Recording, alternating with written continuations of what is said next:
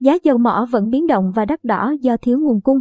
Theo các nhà phân tích, có thể chứng kiến sự sụt giảm đột ngột về giá dầu, đặc biệt nếu đạt được một số giải pháp cho cuộc khủng hoảng hiện tại ở Ukraine.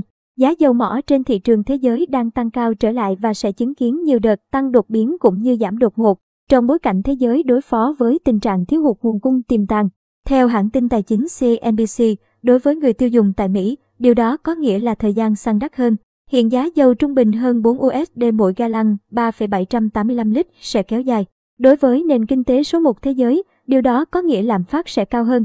Bên cạnh sự căng thẳng đối với người tiêu dùng, giá dầu tăng sẽ gây chi phí cao hơn cho bất kỳ doanh nghiệp nào dựa vào xăng dầu, từ các hãng hàng không và xe tải đến các công ty hóa chất và xuất nhựa.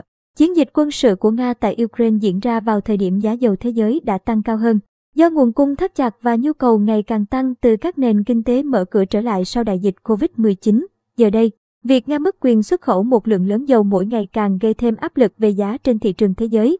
Cụ thể, giá dầu thô trên thị trường thế giới đã tăng trung bình hơn 7% trong phiên giao dịch ngày 21 tháng 3.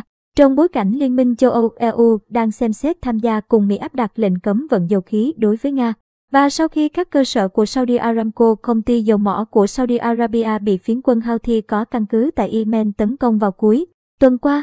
Tuy nhiên, các nhà phân tích cũng thừa nhận rằng có thể chứng kiến sự sụt giảm đột ngột về giá dầu, đặc biệt nếu đạt được một số giải pháp cho cuộc khủng hoảng hiện tại ở Ukraine.